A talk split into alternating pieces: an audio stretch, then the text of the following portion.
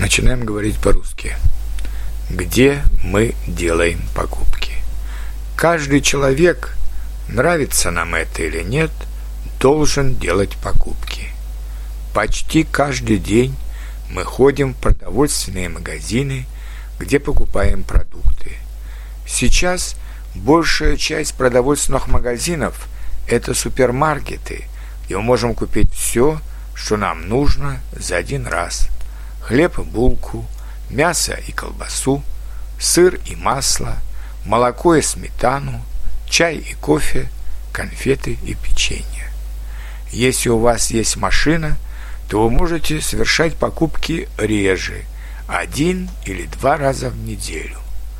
Но так как магазинов теперь много, например, в 5-8 минутах от моего дома располагается пять разных супермаркетов, то мы ходим в магазины за продуктами почти каждый день, чтобы иметь к столу свежий хлеб и свежие овощи.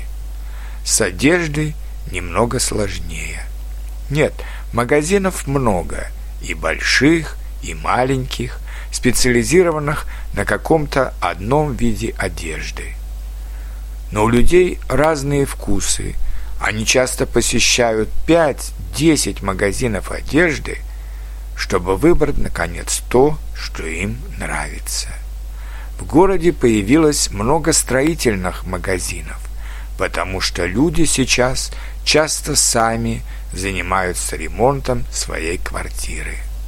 А для новоселов открыты большие мебельные салоны, где собрана мебель из разных стран мира. Так что купить можно практически все – были бы деньги.